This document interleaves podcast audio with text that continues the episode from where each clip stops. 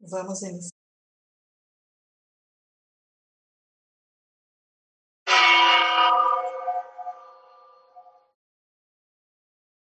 Olá, bom dia a todos. Essa é a tertúlia matinal de número 255 e hoje é 18 de julho de 2021. Meu nome é Nilce Oliveira, com muita satisfação estou aqui trazendo para compartilhar com vocês a minha pesquisa, é, etapas da, é, da conscienciometria, da abordagem conscienciométrica. E, assim, gostaria de ressaltar que essa tertúlia, né, esse debate que nós vamos ter aqui, estará sendo é, traduzido em espanhol e em inglês. Então, assim, chegando aí para vocês, tá? todas essas informações. E esse é um evento, né, um pré-evento da Semana Paracientífica da Conscienciologia. Semana Paracientífica da Conscienciologia, ela já ocorre desde 2014, portanto, estamos na oitava edição, e todas das últimas edições para cá, a gente sempre tem a tertúlia matinal que antecede o início da semana com um dos trabalhos que participaram, que foram submetidos para a semana. E neste ano, então, estamos aqui. Bom, então, bom debate para vocês. Eu vou fazer uma breve apresentação e aguardo depois que, que a gente terminar essa apresentação, vão anotando aí as dúvidas ou as contribuições que vocês queiram trazer, assim que terminar colocarem no chat aí com a, a Luimara, professora Luimara, que está nos mediando hoje, que ela vai estar passando aqui.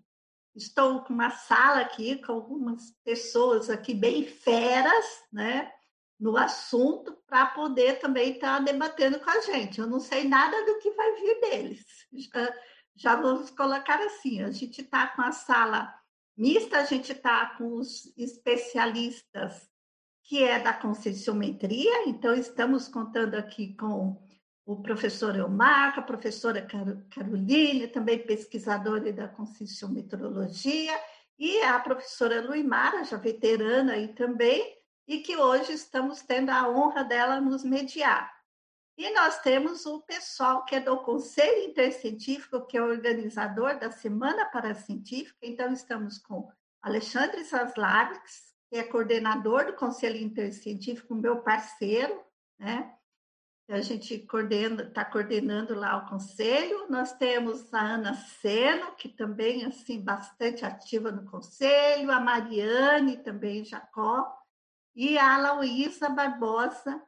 Então, assim, eu fiz questão de estar tá ressaltando porque são pessoas que contribuíram muito esse pessoal aí do do, do conselho, né, durante tem contribuído muito, tanto com a Semana Paracientífica, como né, é, me acompanharam nesse trabalho aí, e também os professores da Conscius que estão aqui, Omar, Carol, Luimara, e eu quero estender para todos os demais voluntários da Conscius, porque para eu trazer um trabalho desse, que é uma, né, eu já estou querendo, né, tá trabalhando no sentido da gente deixar e mostrar o quão científica é a conscienciometrologia. E a gente, então, esse trabalho é uma tentativa disso. Eu vou estar tá falando da abordagem conscienciométrica, que é o trabalho que nós, professores conscienciômetras, docentes conscienciômetras na Consciência, fazemos, mas a, a intenção do trabalho é mostrar o que temos de cientificidade nisso. Não é um, achismo quando a gente está ali numa abordagem conscienciométrica. Então, e isso faz parte de um aprendizado, né? Com a minha experiência trabalhando como docente conscienciômetra e interagindo com todos os voluntários da Conscius, então eu devo muito a esse pessoal. Ok? Muito obrigada a todos. Então, assim, é, tomei uns minutinhos aí, mas que eu achei que seriam bastante interessantes da gente estar registrando. Eu vou, então, fazer o compartilhamento dos slides a gente vai discutindo, vou conversando aqui, e conforme, né, eu pedi para vocês, vamos combinar de depois, olha, eu quero que, que chegue aí as perguntas, as contribuições de vocês também, tá? os compartilhamentos. Então, vamos lá.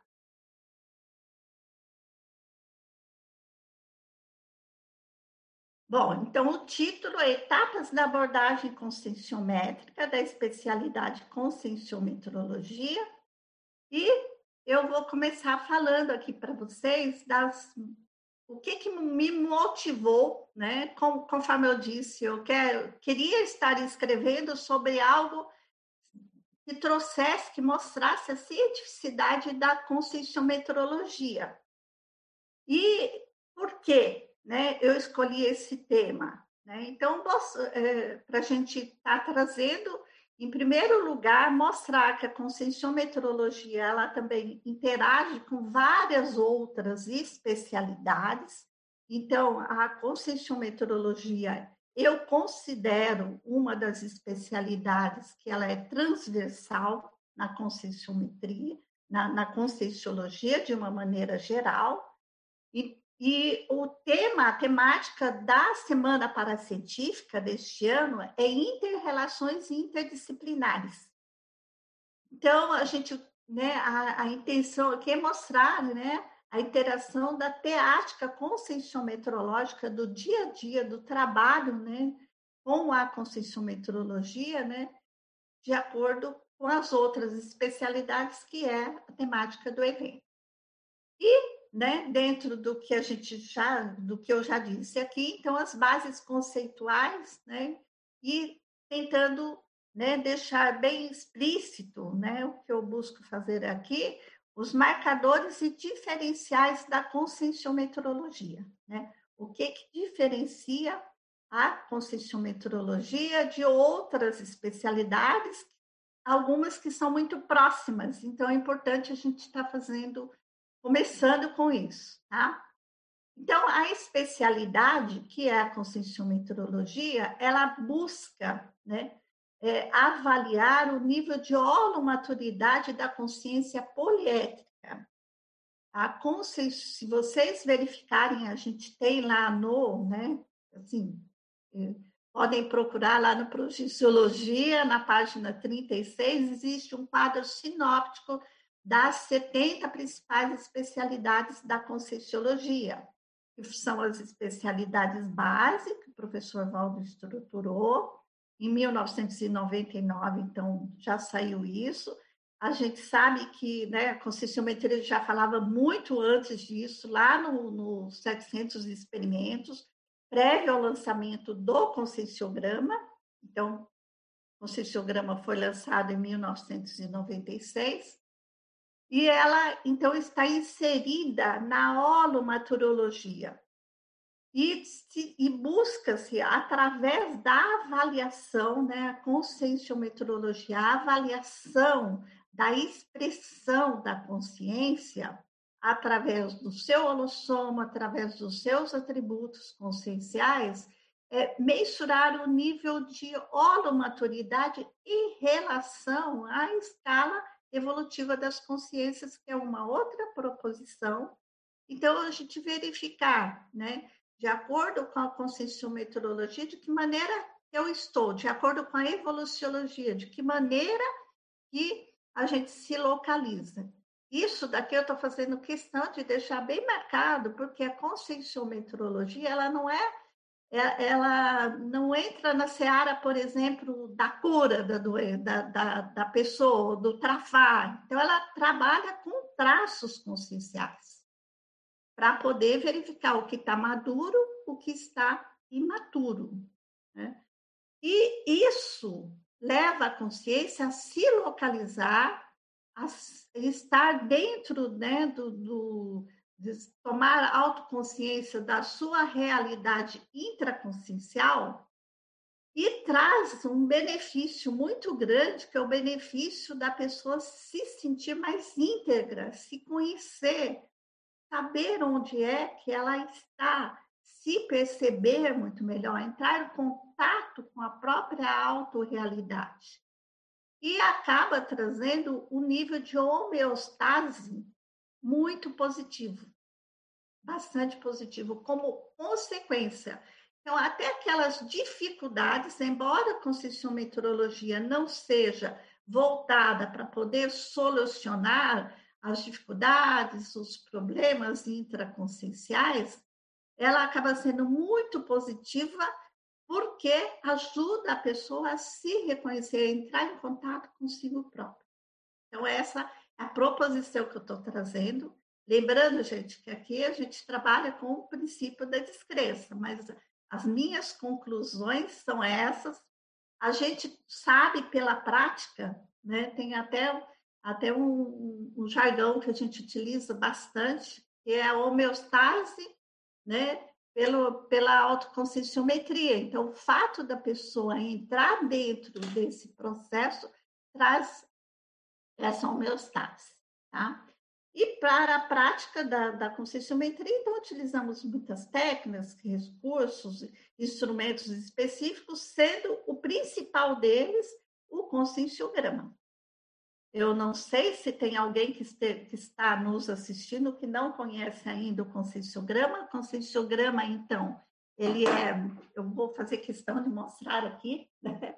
tem duas mil questões que buscam avaliar a consciência de uma maneira aprofundada, multidimensionalmente, holossomaticamente e seria, serialmente também, multimilenar, de uma maneira abrangendo também todos os princípios aí do paradigma consciencial. Bom, as primeiras referências à conscienciometria então, já foram feitas, né, muito antes de aparecer o conscienciograma, que foi em 1996. Então, ele é, já, foi, já foi apresentado lá nos 700 experimentos em 1994, quando o professor Valdo traz a, os 700 experimentos da Conscienciologia, e a maioria até das pessoas fazem os primeiros cursos da Conscienciologia, os 700 experimentos é aquele tratado que ele apresentou a Conscienciologia. E o tratado Projeciologia foi a apresentação da Projeciologia, que ele já tinha lançado antes, lá a primeira versão, em 1986.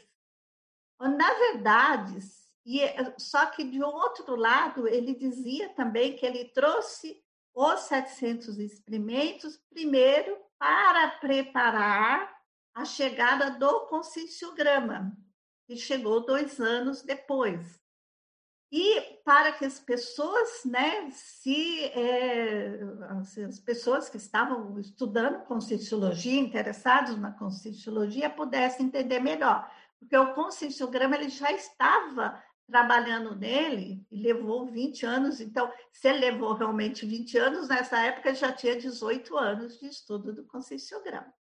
A gente vê o seguinte, né, aqui para fundamentar o que eu estou querendo trazer a base da, a, da conscienciologia é a conscienciometrologia, é o estudo da consciência.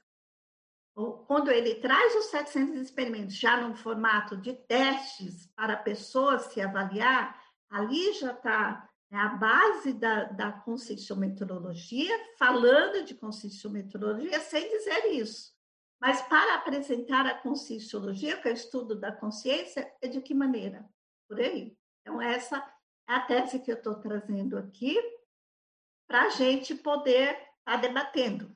Né? Eu sei que tem outras pessoas que falam, trazem isso também, né? até o nosso debatedor Alexandre Zaslares aí também, a gente já discutiu bastante a respeito disso. E aí, então, ela tem um estudo na abordagem integral, holossomática, multidimensional, bioenergética, né? autoconsciente cosmoética. É aquilo que eu disse para vocês. Considero, então, como a essência da conscienciologia. Isso daqui eu estou trazendo do verbete do professor Valdo, que é a base da conscienciologia. No verbete base da conscienciologia, ele ratifica isso. Então, além de, né, disso que eu trouxe para vocês, fazendo esse histórico todo, então, também lá nesse verbete eu encontrei que o professor Valdo coloca isso, tá? dentro do, do verbete, na parte de discussões lá da argumentologia. Então, tendo em vista a conscienciometrologia, o estudo da consciência, né, é a essência da conscienciologia. Então, vamos adiante. Isso é a fundamentação. Agora, eu vou trazer aqui alguns significados com aquilo que a gente né, lida na conscienciometrologia.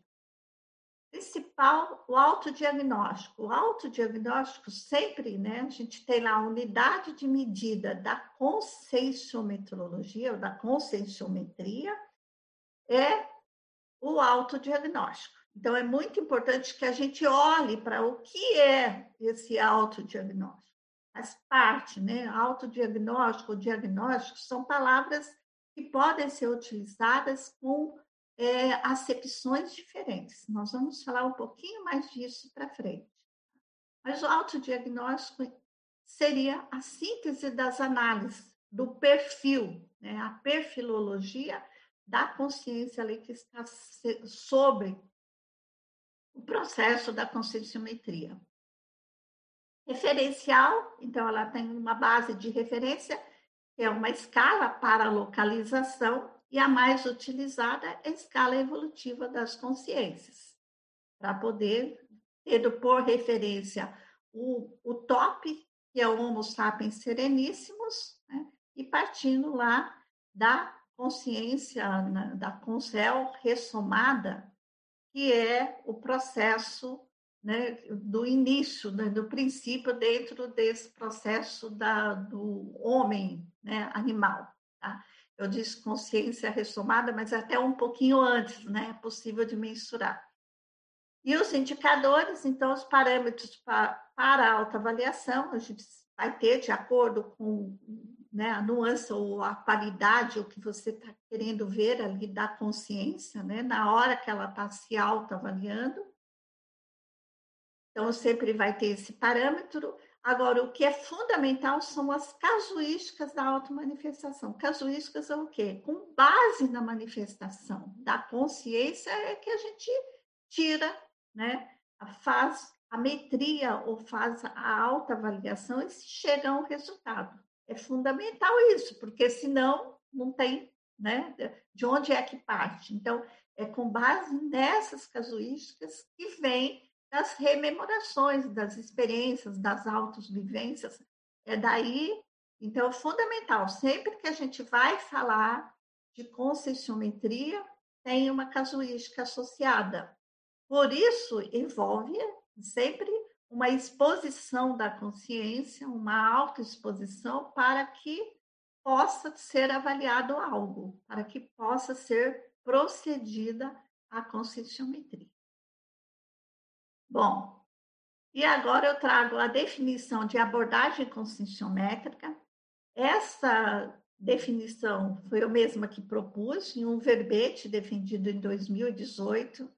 Então, é, passou né, por todo o processo de revisões e foi defendido lá. A abordagem conscienciométrica é o conjunto de procedimentos técnicos pelos quais o conscienciômetro sonda, ausculta, raciocina, interpreta, né, que faz parte de todo o processo ali, e pondera sobre a realidade consciencial em análise, com o objetivo de auxiliar a mensuração pela própria consciência motivada, né, em se submeter a essa abordagem, considerando, então, os traços força, a reforçar, então, quais são os autotrafores que ela tem, e lembrando que trafora é aquilo que a gente tem de melhor, mas sempre pode ser aprimorado e desenvolvido ainda mais. Os traços fardos precisa ser superado, ou seja, pode até ter sido um trafor no passado, mas nesse momento precisa, né, não está mais adequado ou contribuindo para a evolução. Quando a gente diz não está adequado, é para a realidade daquela consciência, não está contribuindo para a evolutividade dela. E os traços faltantes, né? Aquilo que pode ser acrescentado no momento para que acelere essa evolução. Então, está muito associado com esse processo da evoluciologia. Né? E buscando a homeostase holossomática, autoevolutiva. Aí a gente, né, buscando aqui, ainda falando das bases metodológicas, então, autoquestionamento, testes para autoavaliação. Sempre que a gente falar de autoconscienciometria ou de conscienciometrologia, de aplicação conscienciométrica, tem por detrás um teste para a própria consciência se autoavaliar. O, quando a gente fala aqui do, do trabalho, por exemplo, do docente conscienciômetro, que, é que a gente faz, né? na verdade, no, o que nós fazemos é auxiliar a consciência a chegar à sua própria conclusão, né? pelo instigando o processo de autoavaliação.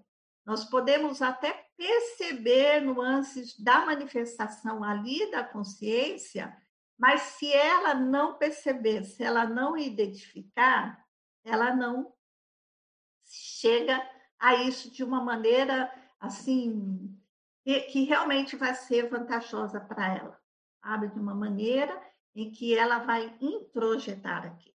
Então é muito importante a gente trazer e fazer esses, né, promover, provocar esses autoquestionamentos para ajudar a consciência entender, se compreender o que está na estrutura intraconsciencial dela, está no íntimo daquilo que ela manifesta.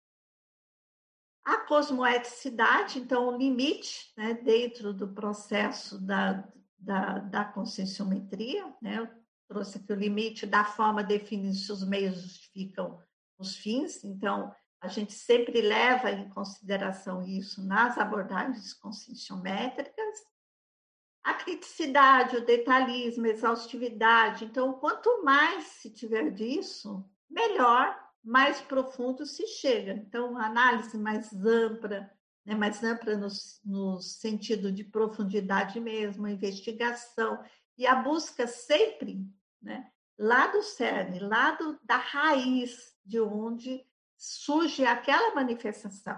Então, o objetivo dentro da conscienciometria, da conscienciometria, não é ficar na superfície, não é ficar naquilo que a, a pessoa se manifestou, vamos dizer, a pessoa se comunica bem, então ela é boa comunicóloga.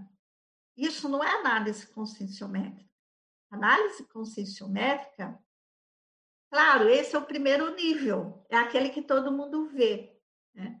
A análise conscienciométrica busca ir mais na profundidade. Tá, o que é que ela tem na intraconsciencialidade dela que a faz se manifestar assim, com esse trafor da comunicabilidade bem positivo. O que está lá? Será que.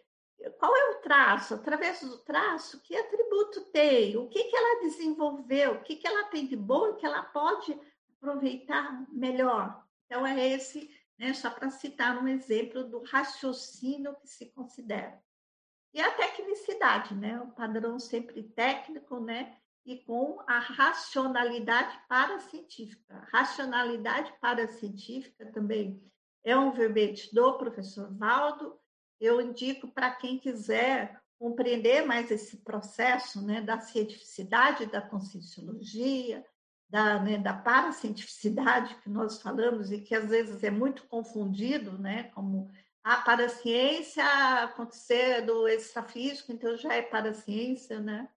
Mas é considerando toda a, a multidimensionalidade, então ter essa racionalidade paracientífica. E na abordagem conscienciométrica consideramos isso também, né? obviamente.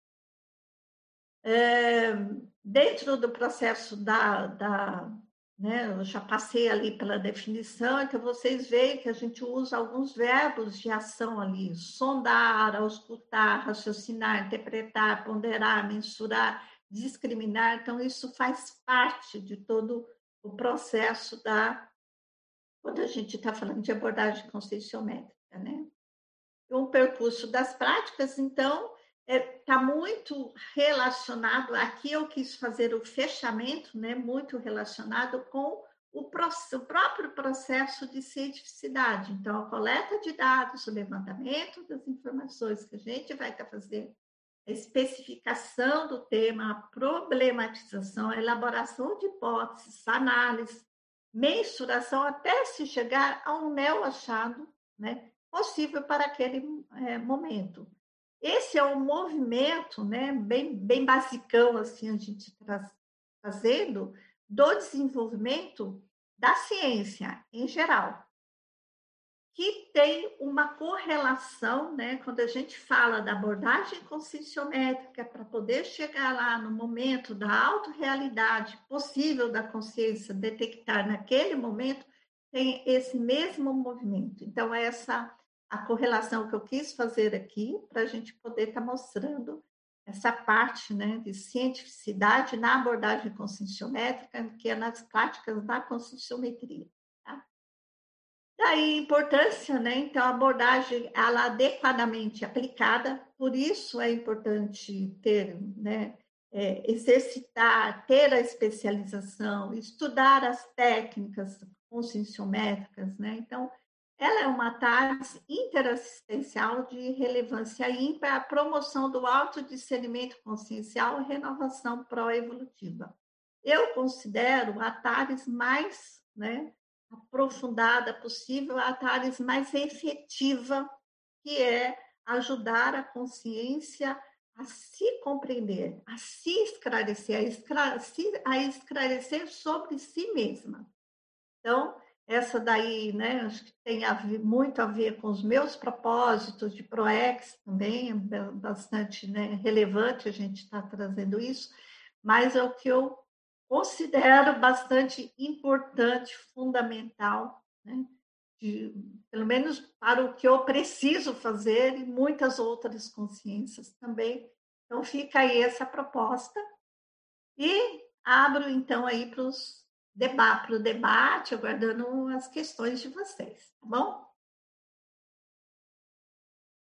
Professora Nilce, muito bom contar com a sua a experiência enquanto conscienciômetra e essa condução científica do, do tema da conscienciometria.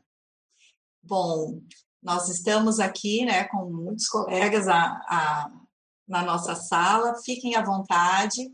Para iniciar, temos uma pergunta da página 2. Aí, ela está relacionada ao primeiro item, que é o da sondagem. Então, é, solicita-se para expandir o, a, a observação, para explicar um pouco melhor. É, tal momento exige atenção para captar bem a narrativa e para percepções do campo multidimensional. Durante a exposição, podem ser feitas perguntas oportunas para ampliar a apreensão. Ajuda muito a predisposição para os acoplamentos energéticos e o para-contato com a equipe. Poderia uhum. ampliar? Sim. É, aqui eu estou falando bem do exercício, né, dessa interação objetivando né? se chegar a objetivando a prática da conscienciometria, objetivando ali né, fazer a conscienciometria da pessoa. Então, nessa abordagem, você entra em contato com a pessoa que está ali, com a consciência que está ali, buscando um acoplamento e buscando se utilizar do parapsiquismo também, até o nível que for possível, para poder captar todas as nuances que estão presentes. Então, é importante nesse sentido né, que eu quis dizer. Então, olha, eu vou ouvir a narrativa, que é aquilo que a consciência está trazendo, aquilo que ela está mostrando na manifestação dela, não só na manifestação oral, mas na, na manifestação também ali dos trejeitos, tudo que está acontecendo, que, ela está me mostrando, que às vezes não é verbalmente, muitas vezes não é verbalmente, mas tem aquilo que vem acompanhado do verbal, aquilo que está ao derredor dela, e buscando ter a parapercepção, por isso é importante ao conscienciômetra o desenvolvimento parapsíquico também, né? Mas não entrar só nisso. Então, no momento em que essa consciência ela está se manifestando, será que ela está se manifestando com alguma influenciação também é, extrafísica de consciência? Será que ela está se manifestando com a influenciação também das outras consciências que estão ali no contexto? Não é só extrafísica, é multidimensional. Será que a condição do ambiente não está levando ela também a essa condição que ela está se apresentando ali? Tudo isso faz parte, né? E aí entra a perspicácia, e essa perspicácia ela é desenvolvida, né? Lembrando que ninguém nasce pronto para nada, então ela é desenvolvida, mas levando tudo isso em consideração. Porque se você não buscar esse nível de profundidade, de ver o máximo possível de variáveis, né? E captar tudo aquilo, a gente pode chegar a conclusões bem inadequadas. De repente, o que está se manifestando ali, o traço, realmente, o que está lá na profundidade, o que está levando a manifestar aquilo, não é o que aparece. Não sei se eu fiquei muito clara, posso trazer um exemplo? Né? Um exemplo, timidez. Né? A pessoa pode ser tímida e se apresentar tímida por muitas, infinitas, né? eu até digo assim, infinitas, porque cada consciência tem uma motivação para isso, né? É, razões né? intraconscienciais que está ali. Então, existem, às vezes, existem alguns estudos, por exemplo, ah, a pessoa é assim porque ela é reprimida, ah, ela está fazendo dessa maneira porque ela é muito orgulhosa, ah, ela está fazendo assim porque na infância dela foi é, muito repreendida pelos pais, enfim. Ah, porque ela é da cultura japonesa, ah, porque, sabe, é, a gente fugir de todos esses rótulos e verificar, olha, essa consciência aqui, nesse momento, ela está se mostrando, né? Ela está tímida, ela não está se soltando.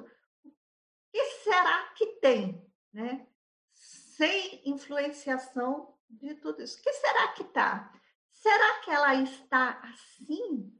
Porque ela é assim? Isso é o traço que ela está trazendo. Mas o, o que, que tem de efetivo dela, dela mesmo, lá na intraconsciencialidade dela, que a leva a se manifestar assim. Muitas vezes pode até ser que aquela manifestação seja bem contextual, ali naquele momento, e que aconteça em todos os momentos que se pareçam com aquele. E isso pode depender do quê? Às vezes da, do próprio ambiente, da maneira como o ambiente está é, é, preparado. Pode, pode ocorrer de, da maneira como, por exemplo, os colegas que estão ali, ela tem uma dificuldade, por exemplo, com a relação de poder, e aí, assim, ela sente que quem está ali falando com ela né, pode ter é, é, é, alguma influência ali sobre ela, ela pode ter um trauma do passado, enfim, são infinitas as possibilidades. Então, só para exemplificar como é necessário levar em consideração, é importante, né, a boa conscienciometria, levar em consideração todas essas variáveis, né, essas e outras. E pensando nesse sentido, professora Nilce, é, achei muito boa sua apresentação, muito repleta de é, reflexões, trouxe muitas reflexões para a gente. E nessa fala também que você trouxe agora, eu estava pensando no item 4 aqui dessa lista que você falou agora, é o do item 1, né, da sondagem. E no item 4 hum. sobre as interpretações, né, sobre essa conscienciometria e como às vezes, é, em outras situações, ocorre muito um, uma a pessoa projeta a interpretação do conteúdo dela nas outras pessoas, né? E na conscienciometria a gente toma um cuidado para isso não acontecer. Poderia falar um pouco mais sobre isso, sobre essas interpretações dos conteúdos da, da pessoa que está fazendo ali o processo de conscienciometria e o conscienciômetra com isso, como a gente evita essa mistura ali nesse processo de qualificação da conscienciometria? É um exercício E da abordagem conscienciométrica. É um exercício constante, né? Professora Caroline, eu vou, vou retribuir a professora Caroline também tem prática com isso, né? É, a, o, o, que ocorre é o seguinte: o que é importante, né, dentro da, da pergunta que você trouxe ali, é a gente estar sempre se exercitando também e buscando receber feedbacks para poder também se compreender saber fazer a sua lição de casa, a sua autoconscienciometria, para poder, no máximo possível, diferenciar, fazer essa diferenciação. Né? Isso é muito importante. Agora, eu digo assim, você exclui totalmente? É difícil excluir totalmente, mas estar atento para todo o processo. Então, a atenção, a acuidade, ela é fundamental é muito comum a gente querer colocar para o outro aquilo que a gente conhece, aquilo que é íntimo da gente. Ou que a gente conhece porque a gente sabe que é daquele jeito, e aí você quer colocar para o outro que é igualzinho, né? Então, a razão da minha timidez é a mesma razão da sua timidez, né? Pegando esse exemplo que eu estava falando. Nem sempre, peraí, né? Vamos ver como é que é isso. E também, às vezes, aquilo que a gente quer negar na gente, e aí a gente vê no outro e traz, né? N interpretações. Então, nesse sentido, né, o que é importante é você cada vez conhecer mais, ver, oh, peraí, né? Por que isso? Porque essa maneira, principalmente se a gente costuma, de repente, dar sempre as mesmas, né?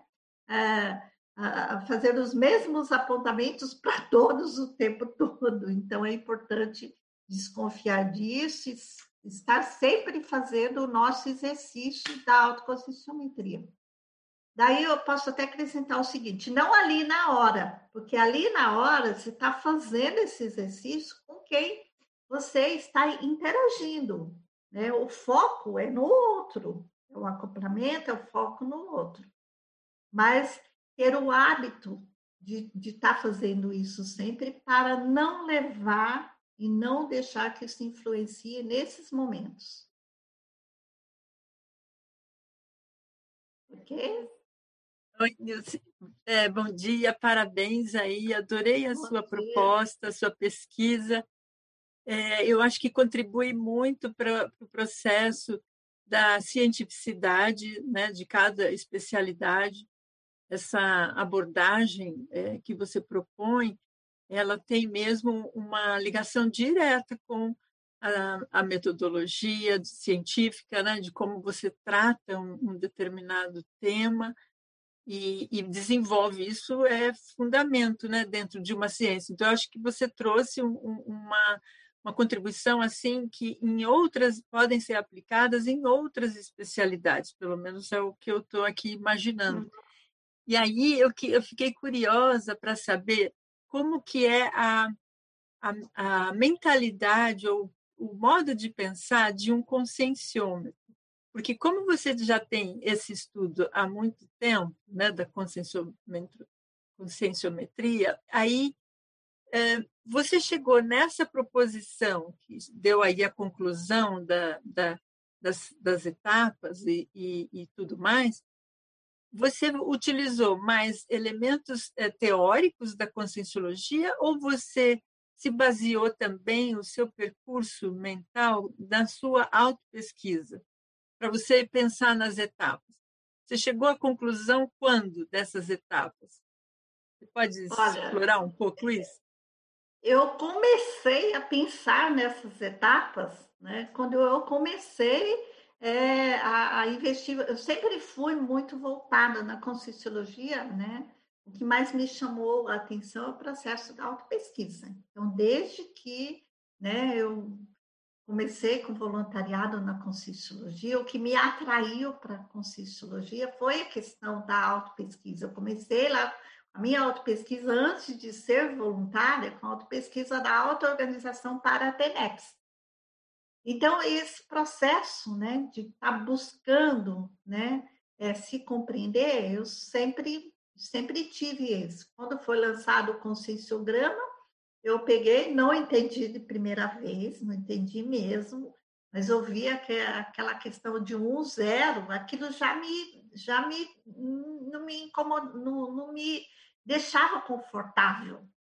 Porque eu falei, mas eu não sou tudo isso, né? Quando eu pegava, me deparava com alguma questão, mas eu não posso dizer que eu sou tudo isso, mas nem também que eu sou completamente isso, nas questões de uma maneira geral.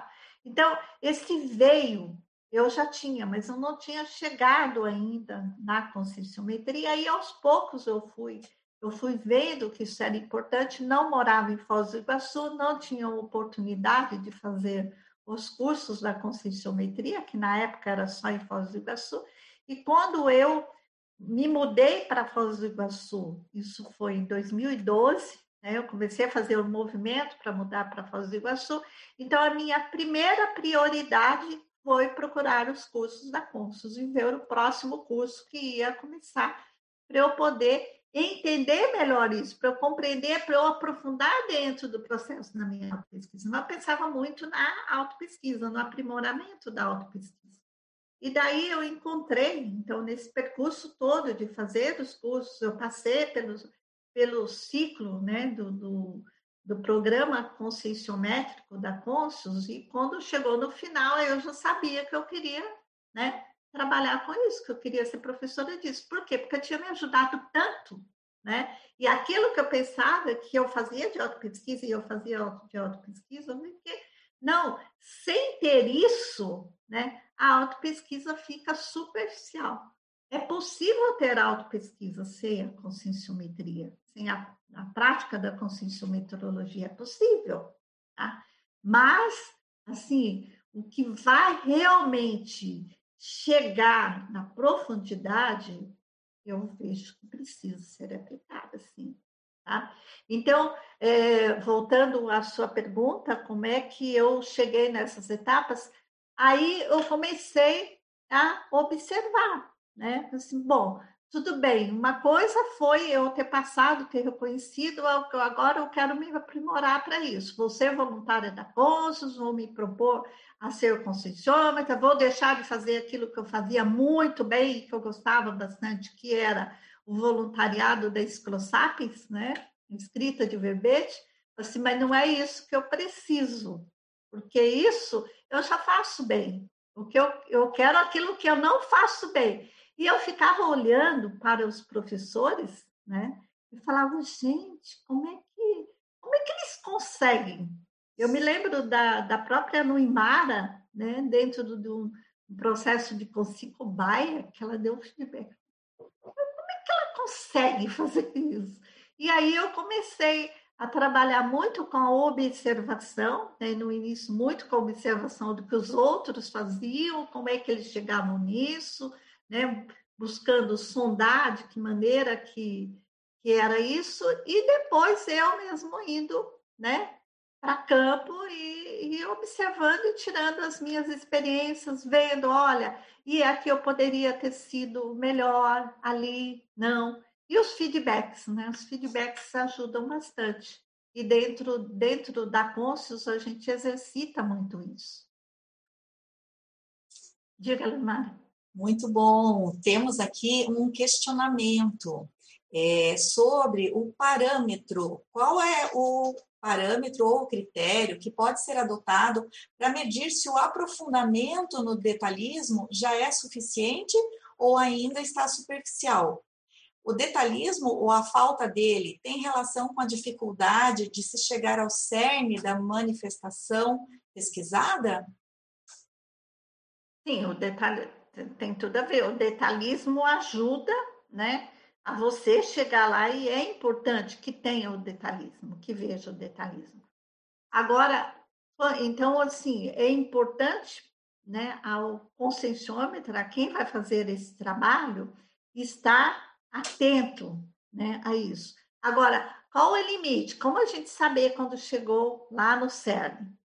É muito difícil. A gente, eu, eu na verdade, eu já, já tenho assim, para mim o seguinte: eu não chego no CERN, eu vou até onde dá, até onde é possível. E onde, até onde é possível, a própria consciência ali que vai te mostrar. Enquanto ela estiver acompanhando, enquanto ela ela está assimilando aquilo que você está falando, ela vai vai indo, vai indo, vai indo, vai aprofundando. Na hora que chegar, que esbarrar, momento em que, ó, oh, peraí, isso daqui é novo, isso daqui eu não tinha ainda me tocado, e você vê que mexeu ali, que fez diferença realmente no processo da consciência, aí sim, aí eu vejo que, olha, chegamos aqui, se a gente quiser passar dali para frente, né, a tendência é você vai estar tá falando e aí, sim, aquilo não faz mais sentido, aquilo já está tão profundo que ela ainda não vivenciou o ponto onde poderia ter chegado. E, né, e, e, e, no, e também não ficar na superfície, você ficar falando aquilo que a consciência já sabe. Então, é esse processo. Aí você fica falando para a consciência, não, o seu traço, né? Pegando o exemplo lá do início, né? Esse exemplo tem a ver comigo também. Então, assim, ó, o seu traço é a timidez. Ah, mas eu já ouvi isso trocentas vezes. Está me falando isso de novo? Tudo bem, eu sei, mas eu quero saber o que mais, que mais que vem aí. Aí você vai indo. Agora, chegou no, no momento em que incomodou né?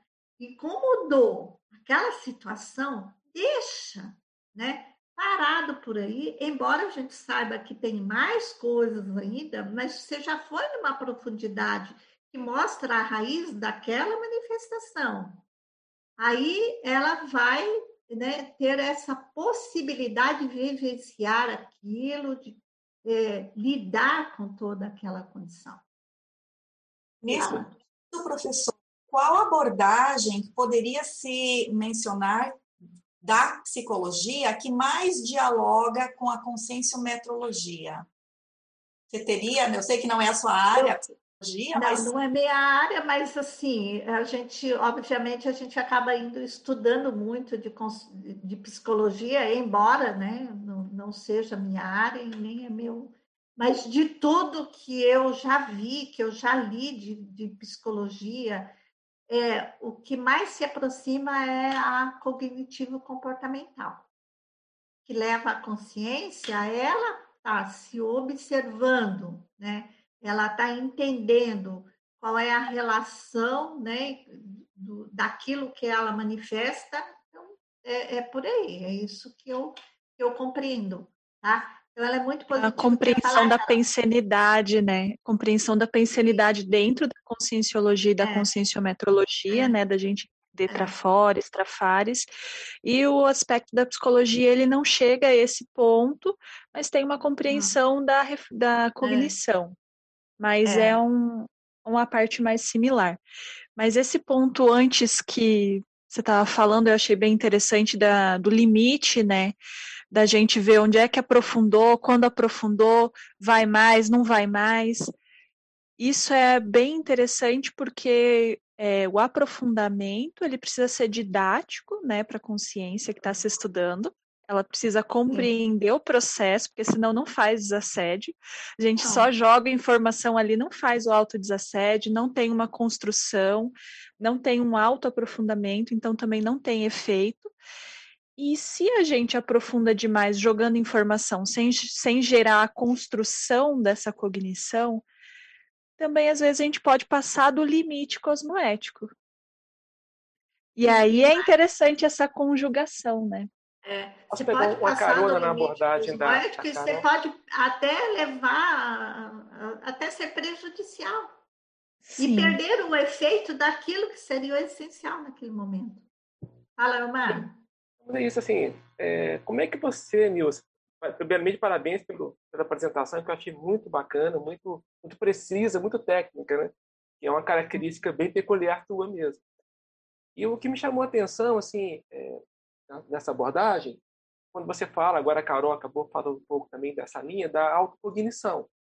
Uhum. Como é uhum. que você, é, na sua atuação de conscienciômetra, você ajuda nessa construção? Porque, é, porque a gente também pode, até na construção da cognição, a gente também pode estar influenciando a partir da nossa transferência, né? Como algum de vocês colocou, né? A gente pode, de alguma maneira, construir dentro do, do seu viés de, de, pensamento, do seu modelo mental, você pode induzir, né? Até certo ponto, a uhum. pessoa a pensar como você. Aí eu queria ter uhum. para ti e para né, as demais pessoas também, como é que vocês percebem esse trabalho de ajudar a pessoa a chegar na autocognição por ela? Tá? Quais os elementos que são necessários para o conscienciômetro utilizar, né, dentro daquele processo de construção? O recurso, o recurso que eu acho mais positivo, porque realmente essa é uma questão que pode ir por aí. Mas uma, um, um recurso que eu acho importante é fazendo questionamentos e pedindo para a pessoa responder: olha, será? Não é que a gente vai dar o caminho para ela, mas será que se você estivesse nessa condição, e se fosse isso? E se fosse aquilo? Para poder ela ir de acordo com as respostas que ela vai dando, se você vai prosseguindo. Agora, nunca, às vezes, né, a maioria das vezes, pode também não funcionar. Aí a gente vai buscando outros recursos ali do meio, por isso que eu acho muito importante aquela primeira observação que, é da, que a Luimara trouxe, que é da ausculta, né? Você vai auscultando para poder verificar ali qual é a melhor maneira, né, de entrar com isso, porque pode ser que a pessoa não consiga nem responder, Dá, é muito comum, dá um branco na hora e ela não sabe mais o, o, que falar e ela não consegue. E aí, nesse momento, ela fica fragilizada que ela pode ir mesmo por tudo que você está falando, né? Pelo caminho e tal, aceita tudo, né? Vocês já devem ter, né? Todos vocês já passaram por essa experiência, ou aplicando, ou, né? É, recebendo, assim, chega no momento em que, assim, parece que tudo que o outro está falando está certo, está correto. A hora que você vê que aconteceu isso, ó, peraí, para. para, porque se eu passar daí, aí, assim, eu ultrapassei a raia do que é cosmoético e posso estar tá influenciando, né, levando a, a uma crença que não é positiva. E nesse momento, assim, olha, vamos parar, pensar mais. Aí, muitas vezes, né, eu até desconstruo o que eu falei, falo assim, não, mas isso que eu falei não era isso, sabe? É bem, é outra coisa, tá? Quando eu vi que ela entrou muito na minha onda, não, não é isso, pensa bem, é mais aquilo. Aí essa pessoa concorda com o oposto também, aí você viu, tava você vê o ponto, aí, aí você joga o contraponto para a pessoa também ter acontece, a acontece. de fazer a reflexão. Fala assim, olha, é melhor, sabe? Aí a gente vai entrar no ponto, olha, refletir, aprofundar, vamos ver, quem sabe volta um pontinho atrás para poder verificar isso, e é o diagnóstico, chegou ali e parou. Tá? Esse momento aí é muito importante mesmo, né, da abordagem e essa é a prévia, e me faz lembrar aquele polinômio, né? Acolhimento, esclarecimento, encaminhamento acompanhamento. Então, nesse, nesse momento de, de ajudar, que nem o Elmar está perguntando, como que a gente ajuda a pessoa a ir aprofundando, é, para a gente conseguir esse, esse, esse objetivo, eu vejo como muito importante uma coisa que você já comentou aí, a questão do parapsiquismo. Então, Sim. no acolhimento, esse parapsiquismo é relevante, porque, é, como você também já mencionou, o acoplamento áurico auxilia, porque você faz uma leitura energética e vai obtendo mais informações além do que a pessoa está expressando propriamente, né? E aí uhum. você pode ter ganchos de perguntas para a pessoa refletir, aí captar ali algo que ela eh, está na, na psicosfera dela, mas ela não tem ainda coragem ou ainda não está lúcida no, no, cognitivo dela, né, daquilo. E queria, queria que você explorasse também isso, porque esse é um ponto crucial. Para a gente aprofundar, conseguir um aprofundamento, esse acolhimento inicial ele é de suma importância para gerar interconfiança ali do, do processo. Sim, é, realmente eu acho fundamental essa questão né, do parapsiquismo, da leitura energética, do processo das sinaléticas, da gente desenvolver conosco as sinaléticas para para, né, na para-percepção do campo, na para-percepção de consciências que chegam, consciências que saem, acontece tudo isso, né? De acordo com o que a gente diz, você faz evocações, então o que a gente diz, o que a consciência ali fala, então tem todo esse processo, tá?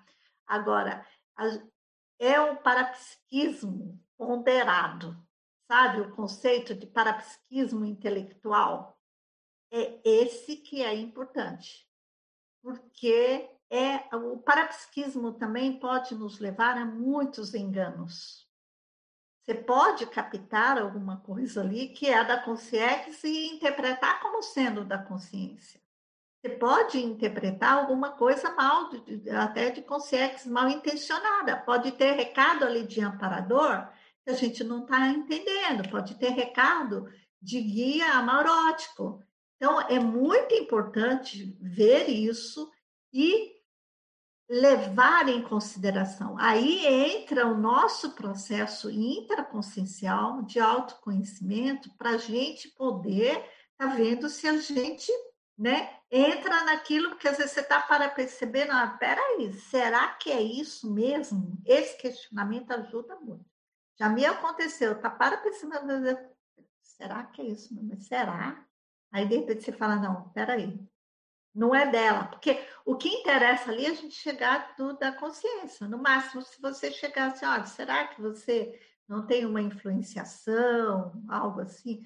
Mas, assim, é, é isso, Ana, é muito delicado, porque embora tenha esse processo todo do parapsiquismo, não pode ser o centro de todos. A gente é que é responsável ali. Nós é que somos o agente. Então, não é eu ficar pegando o que eu percebo no campo e falando o que eu estou percebendo no campo. Isso é tá. Muito menos ficar dizendo, eu estou vendo, estou vendo tua companhia, estou vendo não sei o quê. Isso, para mim, assim, é muito primário. Tá? Não é por aí é complicado demais, pode estar sendo utilizado por consciência. Então, a gente tem as nossas parapercepções e filtra aquilo.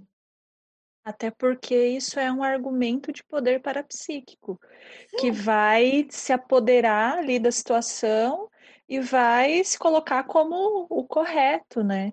E não é. auxilia a pessoa a é. refletir, a aumentar o discernimento, a é. compreensão dela, ela vai acatar. E isso é. não é o processo de conscienciometria, que é justamente aumentar o discernimento e a lucidez para os próprios mecanismos. No máximo, o que eu vejo muito é, de, é, é da apresentação de, de consciências, de amparadores e de captação que eu tenho, assim, no sentido de vai por aqui, ajuda, dá essa dica para ela, uhum. sabe? Essa ideia tem mais energia, vamos elaborar essa ideia. É, é por aí. E, a, e assim, na verdade, ela precisa saber que você se utilizou de um, de um recurso parapsíquico ali, naquele momento. Sabe? Eu uhum. já recebi. Isso não é o importante. É, eu já recebi feedbacks que eu sei que né, o conscienciômetro que estava ali comigo se utilizou de, de parapsiquismo, talvez não tenha nem percebido. Porque a, palavras que ele me falou é muito parecida com a do aparador, muito do jeito, sabe, que eu já tinha tido. Assim, ah, foi lá e colocou para ele, né? Aí vem para minha reflexão, por que que precisou de fazer isso, né? Mas vem assim, disse tranquilamente, né? Então, assim, agora, então é muito importante. Né? E, em paralelo, a gente tem que desenvolver as nossas sinaletas, as nossas leituras de campo. E, na dúvida, se abstenha. Né? Fala, Nara. Antes de passar a palavra para a Lauísa aqui, só no fluxo, né, nesse contexto da investigação, porque o que, o que a gente está percebendo aqui é que o conscienciômetra docente ele, ele ajuda a colocar essa lente, né, essa lupa, para auxiliar nessa investigação de, dos dados da autopesquisa. Então, temos uma pergunta aqui, é, que é o seguinte: é a, a, a, importância, sobre a importância da pergunta enquanto método pesquisístico conscienciométrico. E a elaboração do autoquestionamento já perfila o fôlego do discernimento da consim? Então, na verdade, acho que ela trouxe duas questões. É, é. vamos uma e depois outra, então. A importância, acho que vamos botar um qual aqui. Qual a importância da pergunta enquanto método pesquisístico conscienciométrico? Fundamental, porque é através dessas perguntas que a gente vai obtendo os elementos para poder ajudar a própria consciência a se compreender, porque muitas vezes a resposta dela é uma resposta que nem ela sabe, nem ela sabia, mas ela traz essa, ela traz isso lá dos recônditos da, da memória dela, e a partir disso que tem toda uma elaboração né, em cima disso. Então, é fundamental, a questão da pergunta é fundamental e, e, da, da, e da pergunta e uma pergunta sobre outra pergunta, né? Bom, mas isso, de que maneira, né? Você tá, ela trouxe uma resposta, mas e, e, e dependendo do que ela trouxe, se aplica outra resposta ali em cima. E aí a gente vai elaborando, é fundamental. Os testes conscienciométricos, porque toda conscienciometria, né? ela é elaborada em cima disso.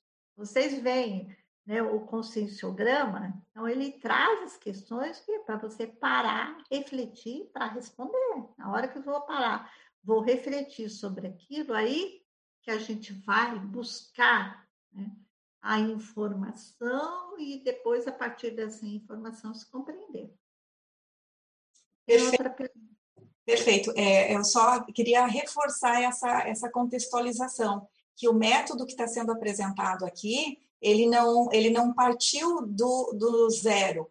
Inicialmente, a, né, a pessoa que se predispõe a essa, essa ah, conscienciométrica, ela, ela inicialmente ela respondeu, ela refletiu, seja questões do conscienciograma ou nos cursos de conscienciometria, ela respondeu alguns testes, enfim, então ela aprofundou a autorreflexão, chegou a elementos da, de si própria, alguma autoconvicção, vamos dizer assim, ou ampliou suas dúvidas, e aí então é que entra a atuação do conscienciômetro é abordagens, né? Só Mas queria... até, até nesse momento, Luimara, no momento em que ela respondeu um teste, em que ela preencheu uma planilha, existia uma pergunta ali para ela, para ajudá-la a refletir para chegar naquilo. Então, nesse sentido, né, parte por ali. Agora, a partir disso, aí vem um processo, né, de outras questões. Então, a outra questão aqui, ela é assim, ela é perfeita. É, a, se a elaboração do autoquestionamento já perfila o fôlego do discernimento da consim. Sim, com certeza, né? É a, qual é a condição dela de se questionar, de refletir, de entrar no processo do contato consigo mesma, então, isso daí já mostra, né? É, já dá um indício de por onde é que a gente pode ir ou não, ou para por aqui, ou de repente você volta um pouco atrás, né? pega um outro caminho. Faz parte, né? Todo esse processo. Não sei se eu respondi a contento. Obrigada. Ah, Bom. Nilce, parabéns aí pelo trabalho, está excelente e instiga a gente a pensar justamente no Mater Pensene, né, da Semana Paracientífica, nessas interrelações entre aí as especialidades da conscienciologia, essas interrelações interdisciplinares. Eu, claro, né, vou fazer pergunta relacionada a TENEPS, então a gente tem conversado muito, a gente conversa muito sobre a questão da abordagem conscienciométrica como a TENEPS, E eu queria que você explicasse a sua visão de um ponto específico aqui, né? Na técnica da TENEPS tem o primeiro momento, né? Que é aquela autoavaliação do dia, dos comportamentos, do pensene, das interrelações com as pessoas e uma maneira de você compreender isso e, óbvio, de desfazer, de limpar um possível rastro que não esteja muito assistencial no momento, ou uma falha do próprio tenepsista ali naquela abordagem, ou naquele pensene, ou uma atitude anticosmoética, algo assim. Então, nessa, nessa etapa da TENEPS, que é a primeira, né, eu percebo uma uhum. espécie de janela aberta, a gente abre essa janela paraterapêutica, vamos colocar assim, para o amparador nos auxiliar numa abordagem conscienciométrica, muito similar a essas etapas que você fala do conscienciômetra, né? Porque, uh, pelo menos com a minha experiência, eu percebo isso. Aponta aquela, aquela situação, aprofunda a medida do fôlego. Como é que você vê isso, considerando essas, uh, essas etapas conscienciométricas dentro desse processo de autoavaliação da TENEPS? É, eu não sei se eu né, entendi tudo aí que você disse, bastante coisa.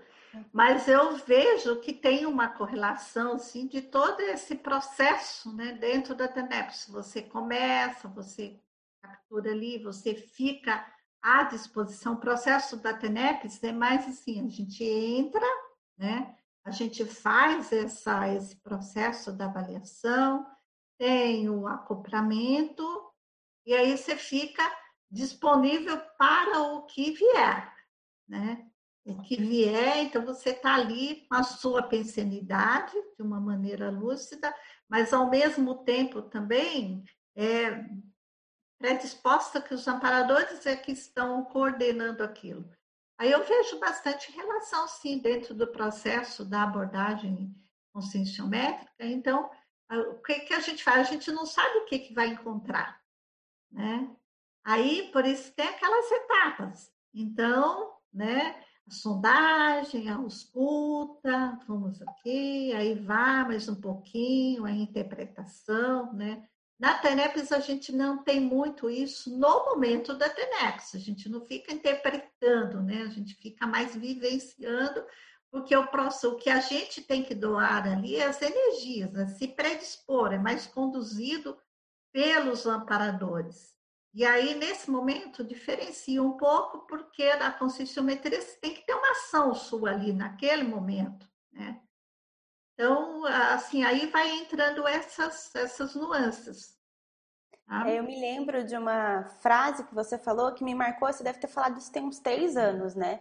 A gente estava discutindo sobre se seríamos amparadores da TENEPS de alguém, depois que dessomasse, enfim, você falou, olha, a conscienciometria ela auxiliaria muito a consciência a ser um amparador da TENEPS. Então, ele deve ser especialista em conscienciometria. E desde que você falou aquilo para mim, eu fiquei raciocinando e fiquei pensando, e quando eu li esse seu trabalho, eu falei, poxa, é isso. Porque às vezes acontece esse momento de reflexão, pelo menos na minha TENEPS é assim, né? Não sei na de vocês. Nos 10 minutos iniciais, ou às vezes é 5 minutos, ou dependendo da situação, né?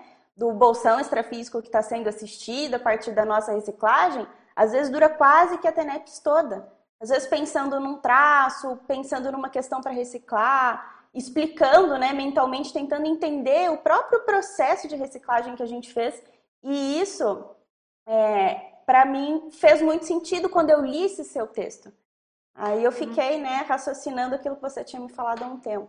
Mas era isso. É, eu realmente eu penso isso, sabe, Luísa? Que os amparadores da TENEPS devem entender bem de conscienciometria e os evoluciólogos é fundamental.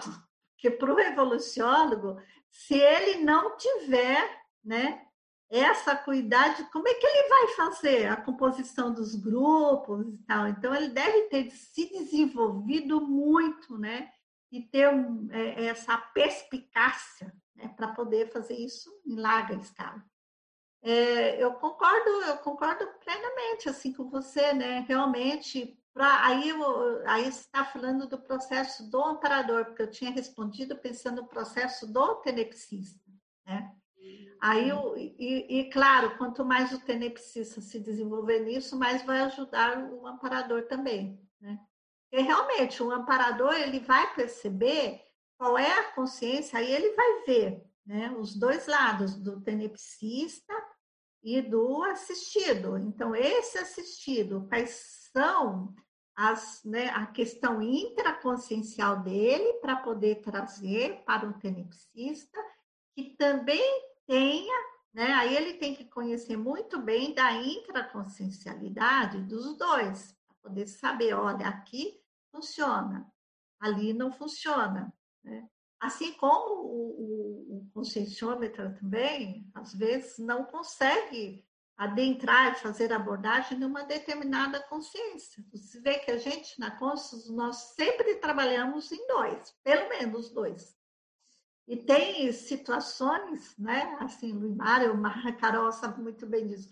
Tem situações em que, assim, ó, um fica quieto naquele momento, porque é o outro que vai conseguir chegar ali, que vai entrar, que vai fazer uma abordagem que vai ser assistencial. Então, mais assistencial você não dizer nada, é você ficar. E isso também faz parte desse processo da abordagem. Até onde eu posso ir, esse limite de até onde pode ir, a gente já falou um pouco deles, mas eu quero ressaltar aqui, não é só do assistido, é do assistente também né, do assistente, no caso ali, o, o, o nesse processo, e é o processo da TENEX, né? Então, assim, se eu não tenho condição, não vou conseguir. Por isso é importante o exercício sempre, né, dessa autoconscienciometria, da gente estar tá fazendo sempre, para poder ter possibilidade de eh, fazer abordagem com os mais diferentes tipos. É, Nilce, eu gostaria de fazer uma pergunta aqui da primeira página no é, unidade, a unidade de medida de trabalho dentro da conscienciometria ou autodiagnóstico. Então, me vem o seguinte questionamento: é, a gente fica só no autodiagnóstico ou a gente pode fazer uma superação através desse autodiagnóstico? A gente pode passar para o autoenfrentamento? Como é que funciona isso? Olha, Aí é com, com a consciência, ela chegou no autodiagnóstico, é sempre recomendável, a partir desse auto, é um movimento quase que natural, a partir do, do autodiagnóstico, então ela vai buscar ver o que, que ela vai fazer com aquilo. Tá? O, o processo, né, quando a gente fala no, dentro da conscienciometrologia, ele vai até o autodiagnóstico, mas ele extrapola a partir daí. Tanto é que nós costumamos colocar assim: olha, qual é a conduta prioritária a partir disso? Né? E é daí. Você descobriu, chegou, daí, e daí? Qual vai ser a sua conduta prioritária a partir disso? E daí, se ela chegar num processo, por exemplo, de um, olha, é um autoenfrentamento, é algo assim mais dramático, né? É um, um, trauma muito pesado, ela vai, aí o indicado é ela ir para a consciencioterapia. E aí a conscienciometria, se quiser resolver, já está extrapolando os seus limites. Esse é o ponto importante da gente saber também qual o limite. Olha, essa especialidade, ela se dedica a estudar o nível de holo-maturidade, é muito positivo para todas as consciências. Agora, tem determinado contexto, quando a consciência se deparar ali com, com a sua autorrealidade, ela vai ter uma dificuldade maior de, de é, lidar com isso, ela vai procurar outra questão mais, né, mais adequada. Assim como, por exemplo, Mariane, você que é lá da, da Apex, né, da Proexologia também ela pode ter chegado ali no autodiagnóstico e detectado uma questão de necessidade de realinhamento da ProEx. Para entender que ela não está mais nesse processo, ela vai procurar os especialistas em proexologia para orientá-la. Então, nesse, nesse processo que eu vejo a conscienciometrologia assim, muito como uma base né, fundamental para ajudar a consciência a se localizar e a partir do momento que ela se localiza, Se ela se localizou na conscienciometeorologia, então ela vai fazer isso também, né, com os outros. Se ela se localizou no outro processo, então ela vai procurar os recursos, né, daquilo, ah, da, da TENEPS. Eu percebi que a TENEPS é a questão né, fundamental aqui, que eu preciso, que é importante, para mim é a alavancagem evolutiva. Ele vai mostrar os rumos para a alavancagem evolutiva. Aí vai. Tá? Bem? Alexandre? Então, Nilce, parabéns aí pelo trabalho. Achei super assim rico, instigante. Eu mesmo estou com várias ideias anotando, enfim. Esse teu trabalho, eu vejo que ele representa assim uma síntese, um esforço de síntese da própria especialidade né? Como que você, como conscienciômetra e, e conscienciometróloga, eu acho, né? Um, resumiu, né? Esse teu, esse teu arcabouço, né? Enfim. E eu gostaria de te perguntar sobre a, a perspectiva de desenvolvimento da especialidade.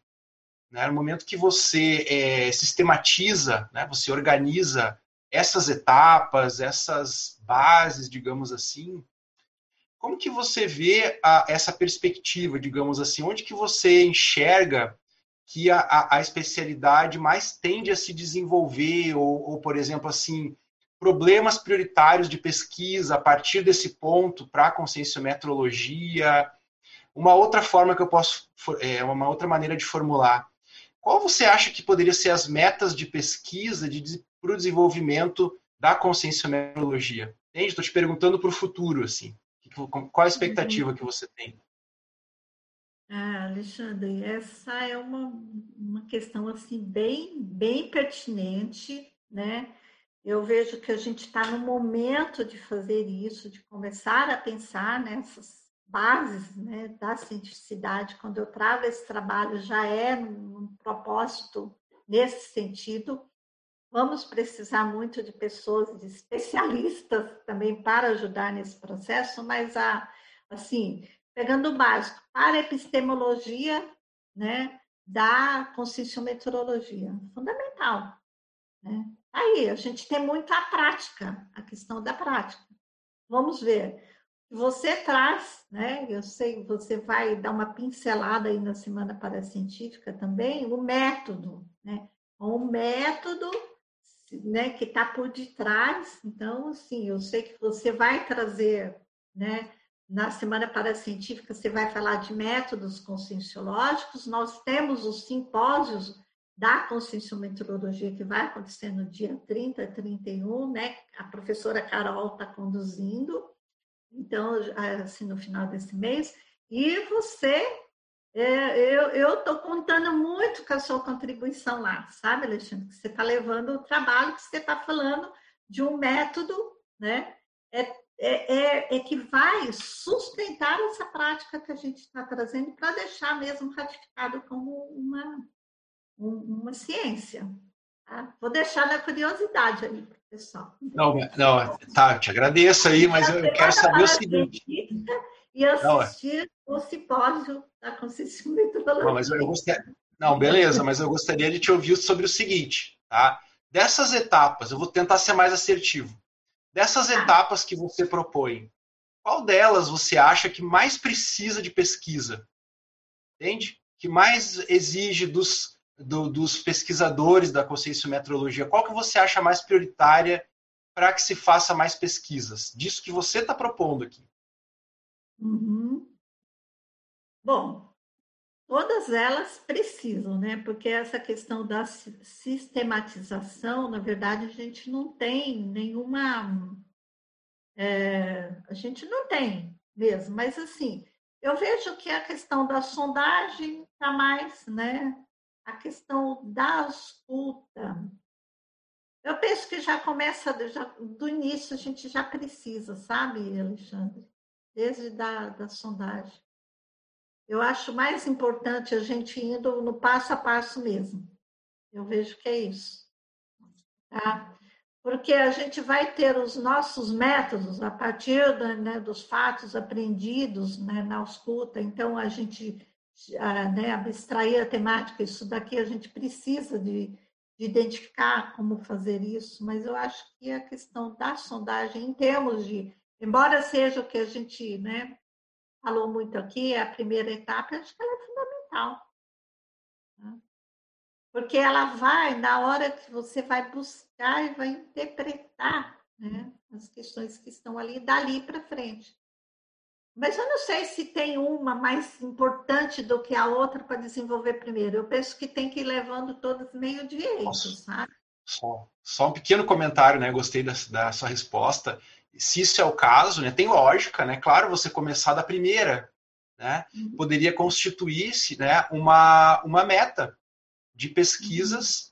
para a equipe de estudiosos da conscienciometrologia, né? Isso é que é interessante na questão do desenvolvimento das especialidades, que o, a, a, os especialistas eles possam formar consensos daquilo que são as, os problemas prioritários em comum, né? Isso é que é uma coisa bacana. Então, por exemplo, assim como você fez etapas da abordagem conscienciométrica, se você a gente coloca a lupa em cima, poderia ter etapas da sondagem conscienciométrica. Entende? Você fazer a análise. Como se dá, então, essa sondagem conscienciométrica? Então, no momento que forem feitas pesquisas analíticas das partes, isso acarreta o desenvolvimento inteiro da especialidade. Entende? Então, é, é muito bacana a tua contribuição como uma estruturação, um esforço de estruturação da especialidade. Isso é a cientificidade da, da especialidade. Mas obrigado, Nilce. Só queria dar uma, dar uma, sim, aí já é uma sugestão, né? Assim, aí é meu, o meu vejo as coisas acontecendo mais assim dentro da conscienciometria. Uma coisa que me interessa muito em termos de pesquisa, só como dentro dessa pergunta do Alexandre, né? É como se dá o processo da descablagem, assim, no momento que a, a, a consciência que está passando pelo processo conscienciométrico, está ali na condição né, temporária de cobaia, que há o processo da cognição acontecendo, assim, quando ela consegue né, se entender, entender o processo e, e ela tem um ganho evolutivo ali, como é que se dá o processo da reverberação disso no contexto dela, sabe? Isso assim, é uma coisa que me interessa, que eu acho muito interessante de se pesquisar. Complexo de se pesquisar, né? Mas assim. É complexo. Mas é, mas assim, é muito rico, né? É, é aquele momento do chegou aqui, né? É, é isso que você está falando. É o momento de parar, né? Mas eu acho bastante importante, sim. Mas as, as outras, eu não vejo como também realmente né, você ficar só em uma e depois essa aqui está resolvidinha, eu vou para outra. Elas, elas se. Inclusive, eu até coloquei ali no enunciado que elas também não acontecem assim, seguidinha, né? Elas se interpõem, essas etapas, não são etapas sequenciais. Existe uma lógica né, de um crescendo, mas é um vai e volta. Então, o tempo todo está em elaboração. Agora, uma das questões, pegando um gancho ali do, do que o Alexandre falou, né, nós já temos muitas técnicas e muitos instrumentos de pesquisa dentro da conscienciometrologia. Então, uma questão bem interessante que eu vejo um projeto né, importante para a gente começar de cara é fazer esse levantamento. Então, os modos do que está sendo feito de um levantamento da conscienciologia em geral, então a gente fazer esse levantamento, né? Nós já conversamos internamente na Consciência de fazer um livro de técnicas né, da conscienciometodologia, talvez isso seja até prioritário para a gente estar trabalhando, tá? E instrumentos que a gente vem criando também, né, com as novas abordagens que a gente traz, então, eu penso que isso, porque aí é a questão já bem prática, né? Que a gente vai, cria, né? Nós temos técnica, você coloca aquela técnica em funcionamento, ela deu certo, a gente vai aprimorando. É isso que a gente vem fazendo, principalmente nos nossos cursos. Agora, é, deixar, é, deixar registrada essa técnica, elaborar isso, deixar isso escrito, a gente tá, ainda está falando da prática, mas a partir dessa prática vai ajudar também nessa construção, eu vejo assim. Nilce, nesse sentido, temos uma pergunta aqui. É, professora Nilce, parabéns pelo tema, extremamente esclarecedor. E como fica nas edições dos cursos virtuais, todas essas técnicas que você descreveu aí, elas podem ser utilizadas sem prejuízo ou são, são utilizadas outras técnicas mais específicas? O povo quer saber como é que fica agora tudo a gente, né, o que a gente percebe tá? nos virtuais, dá para a gente aplicar a conscienciometria, sim, tá? até de acordo com os recursos que nós temos ali no momento. Né? A interação não é igual no presencial, mas existe interação. Né? A questão da energia, a energia ela existe também, mas existe, mas há todo um contexto que nós precisamos levar em consideração. Então, não é que ela é menos ou que ela é, ela é, ela é o que pode ser para o que se apresenta. Então, aí entra também esse processo que a gente, a gente até fala ali das etapas, né? No momento da sondagem.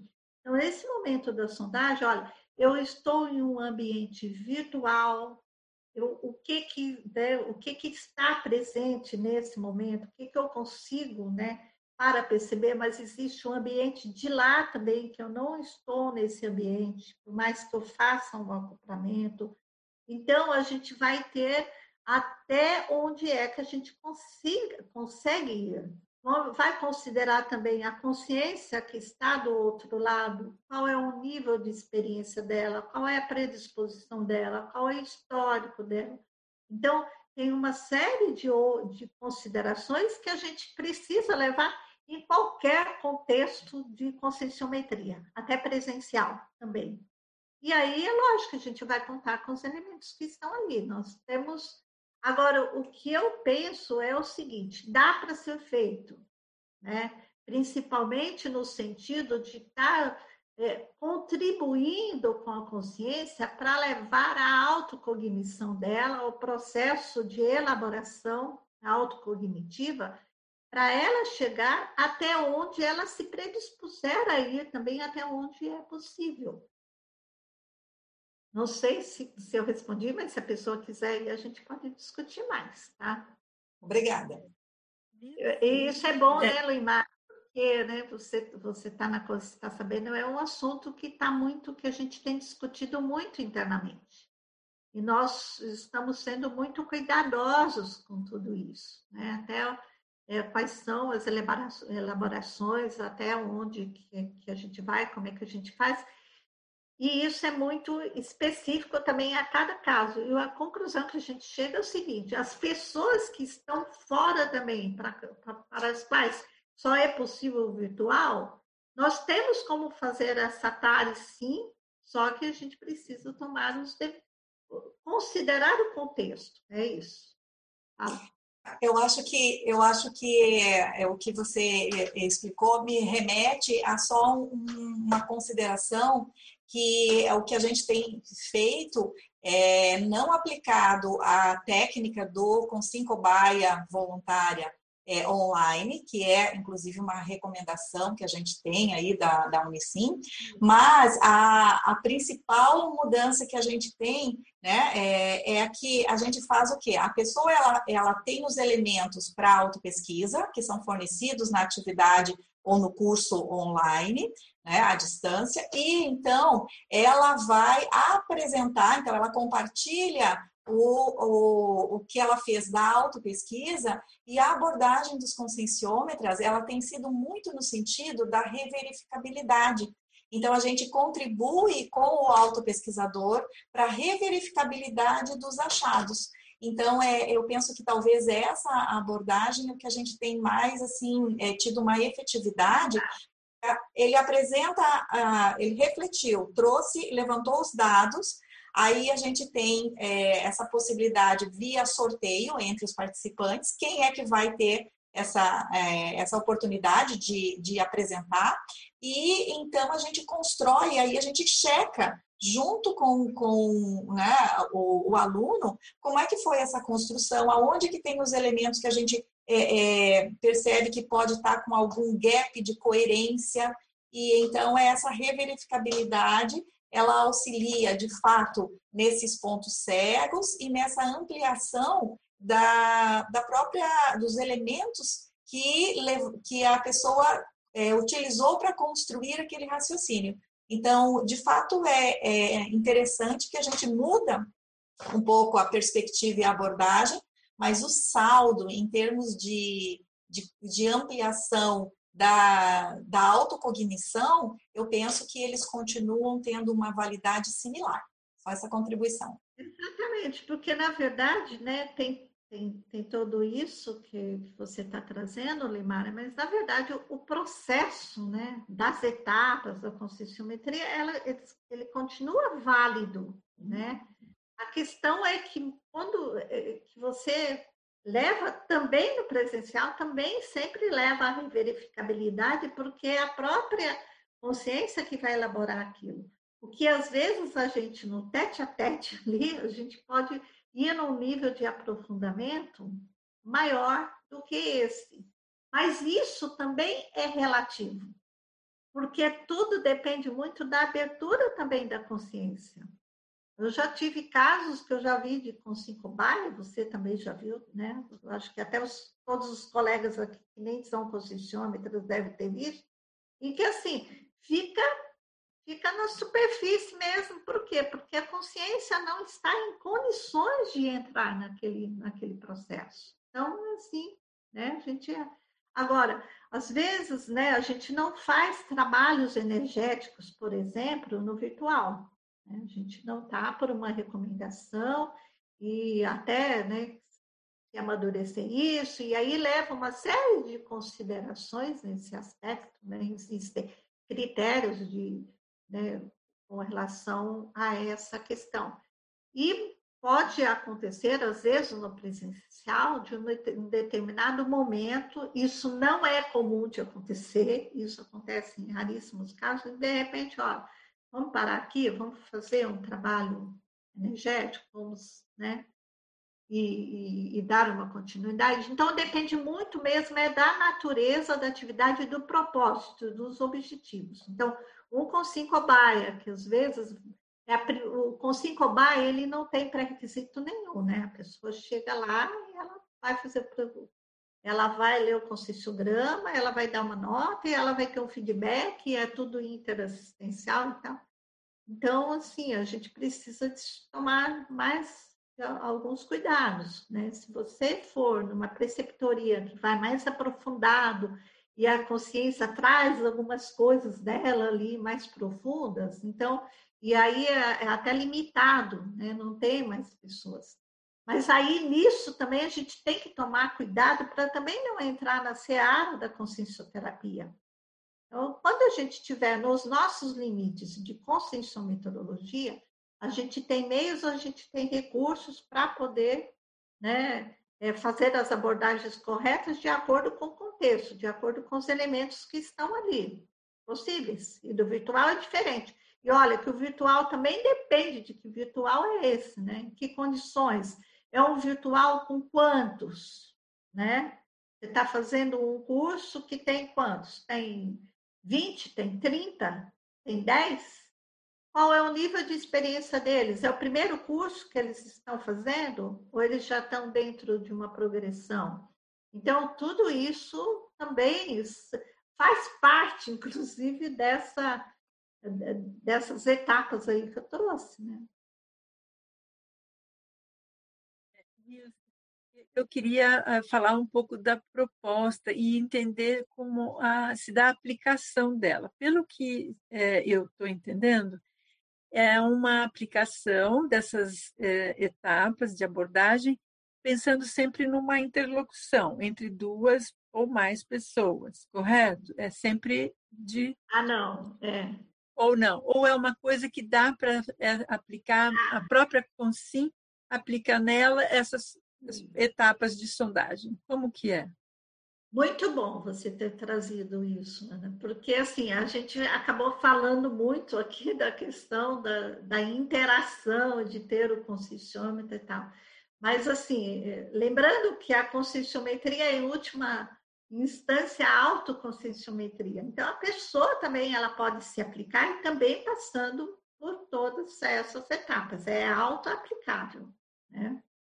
Inclusive, a gente, eu até considerei, vocês podem ver ali na bibliografia, né, que eu trago dois trabalhos ali que foram bem, bem fundamentais, e assim, eles falam de processo de autoavaliação, né, se chegaram nisso para poder é, para poder né, e aí assim me ajudaram muito né esses trabalhos por, pela natureza deles a, forma como eles estão eles estão colocados né? então a gente tem um trabalho né e que é que é do processo de autopesquisa né que elas que elas trouxeram que eu achei bem bastante interessante então a gente tem um que é da própria Luimara, com a Rosa Nader, que elas falam de cosmoeticometria. Né? Então, esse trabalho me ajudou bastante a fundamentar isso. E tem outro trabalho que é de um grupo, e a gente aí tem esse grupo que trabalhou, deixa eu estou pegando aqui, tá? Para a gente poder. Ah, vendo. É do Carlos Sprenger, né? Mas aí é um é grupo. Do Carlos Sprenger, é. Uhum. Ele fala Agora... de autoeducação. Tá? É um trabalho lá de 2001, mas que ele mostra, né? ele fundamenta a partir né, da experiência deles, aí eu propus as etapas. É. Agora, uma outra questão em cima disso. Mas é, é só para ilustrar que é de autoavaliação. Oi. Tá. E então, uma outra questão. Essas etapas, elas têm um tempo para acontecer, elas podem acontecer logo em seguida, em questão de minutos, ou elas podem levar dias. Você faz, passa um tempo ali na sondagem, depois você passa outro tempo na ausculta. Como que é isso?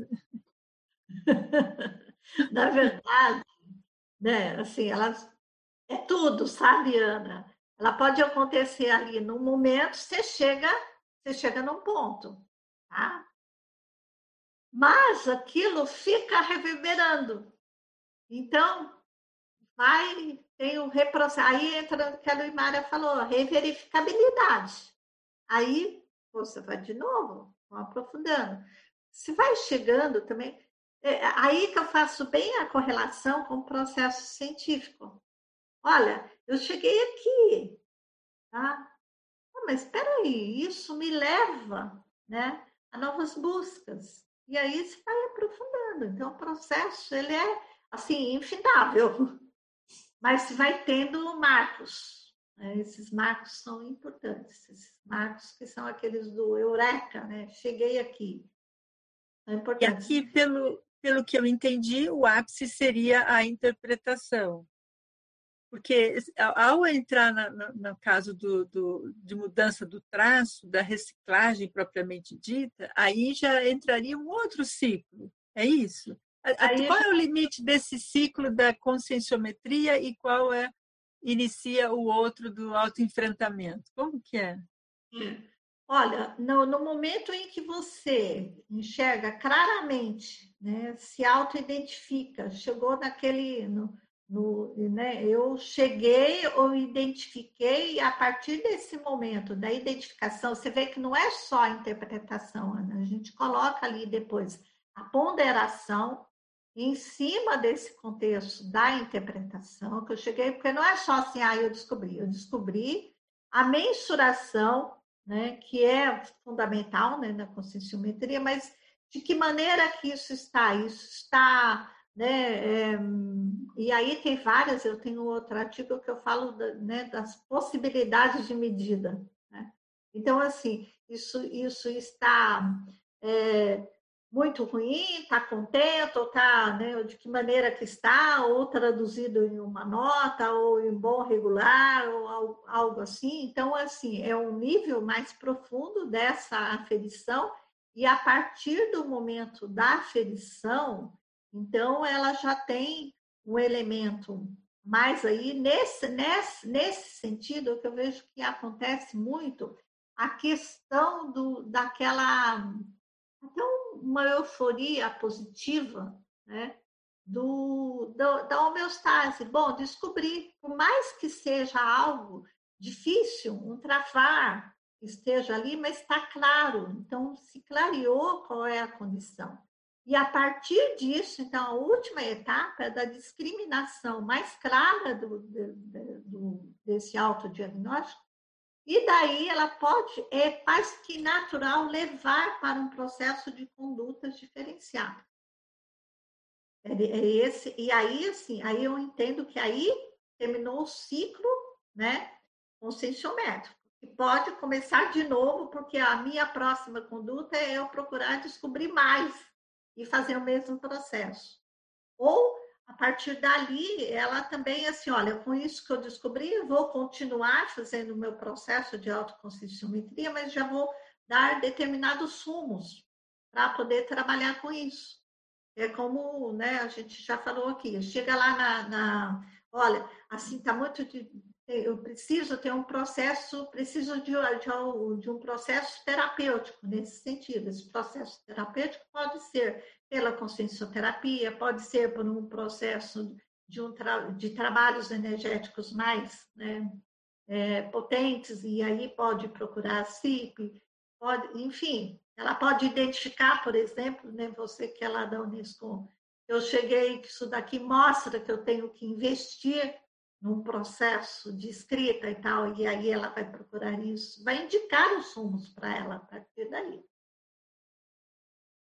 Aí esse seria o final, né? Professora Nilce, nós estamos quase caminhando para o final e temos uma pergunta, temos uma pergunta bem interessante. É, sendo o conscienciograma uma ferramenta que mede a minha subjetividade, como avaliar a sua efetividade no propósito de medir a consciência? Olha, eu costumo dizer que o conscienciograma, né, ele tem esse propósito de medir e é muito bom que ele tenha isso, porque ele ajuda a gente a se posicionar. Mas o que o conscienciograma mais ajuda é para a autorreflexão, é para a autolocalização e não é não chegar, não ter muito essa neura de que eu estou pontuando certo, de que eu estou pontuando errado. Né? A gente fala muito isso nos nossos cursos do Conscienciograma Sem Drama, né? sempre que a pessoa vai estar trabalhando com Conscienciograma, olha, você vai procurar raciocinar em cima da questão que se apresenta ali. Olha, como é que eu estou perante essa questão? Fundamentando com base nas suas casuísticas, indo para a sua rememoração, né? o que, que o que, que tem de experiência naquilo, não a última experiência que teve, que estava que está mais marcada, mais fresca na memória. Vai em cima de tudo isso e ele vai ajudar a gente a se compreender melhor. E o conscienciograma também, ele tem, né, ele foi muito bem elaborado e Quanto mais a gente estuda o conscienciograma, a gente vê isso, que nada está ali por um acaso mesmo. Existe um movimento né, lógico, né? existe um padrão que é lógico que dentro a organização das questões, entre uma questão que aparece lá numa folha, depois aparece em outra, aparece em outra sessão. Então, tem uma série de contextos que foi muito cuidadosa a elaboração do conscienciograma. Só quando a gente começa a lidar muito com ele, nós começamos a perceber essas nuances.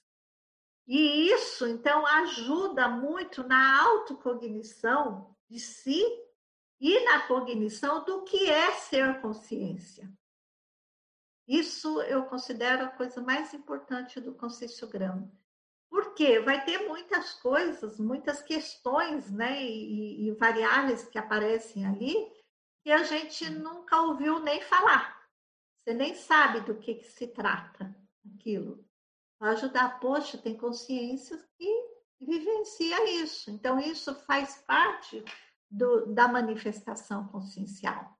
Tanto mais positivo quanto, de repente, o mais negativo, né, que está lá no mundo da, da Concel, que a gente não é ainda, que a gente não é mais, mas que a gente, de repente, poderia é, ter ainda algum vestígio. Então, isso é importante.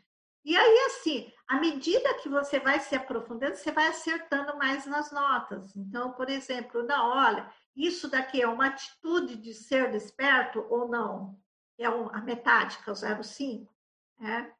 Ou eu ainda tenho, então minha nota é um pouco menor, minha nota é um pouco maior. Isso a gente vai exercitando, mas se sair também, às vezes a gente pega alunos que saem com um gráfico que, né, no final deu um nível evolutivo na escala evolutiva que claramente não é o dele, ele sabe que não é o dele, mas mesmo assim teve muito proveito no sentido de autolocalização evolutiva.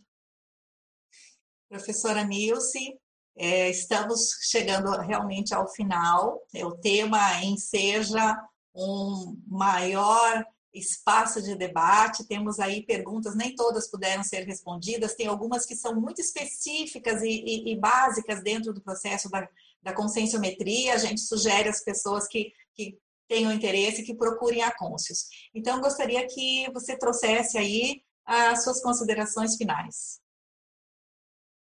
Bom, gente, eu agradeço muito pela oportunidade de estar aqui, de, de compartilhar essas ideias com vocês e vamos continuar. Então, eu faço um convite a todos que tenham interesse, né, tanto pela cientificidade da conscienciologia como um geral e pela conscienciometrologia, para poder né, se juntar a gente aí nesse processo. Eu estou assim de braços abertos né, para quem é, quiser, pode nos procurar, estamos à vontade. A gente está direto lá na Consus, é só encontrar aí o site da Consus. Quem não tiver os nossos contatos, pode entrar pela pegar o, o, o contato ali da Consus e nos procurar, tá bom? Todos serão respondidos. Obrigada, professora Nilce, conscienciômetra experiente, pela exposição e a tecnicidade do seu trabalho. Agradeceremos aos debatedores é, do Conselho Intercientífico, colegas conscienciômetras também, e principalmente a todos os nossos participantes online que tiveram essa contribuição, essas perguntas e interagiram conosco. Aos amparadores, técnicos em conscienciometria, também a nossa gratidão. Tivemos hoje 768 acessos ou reproduções e contamos com vocês na próxima semana para mais uma tertúlia matinal. Um bom domingo a todos.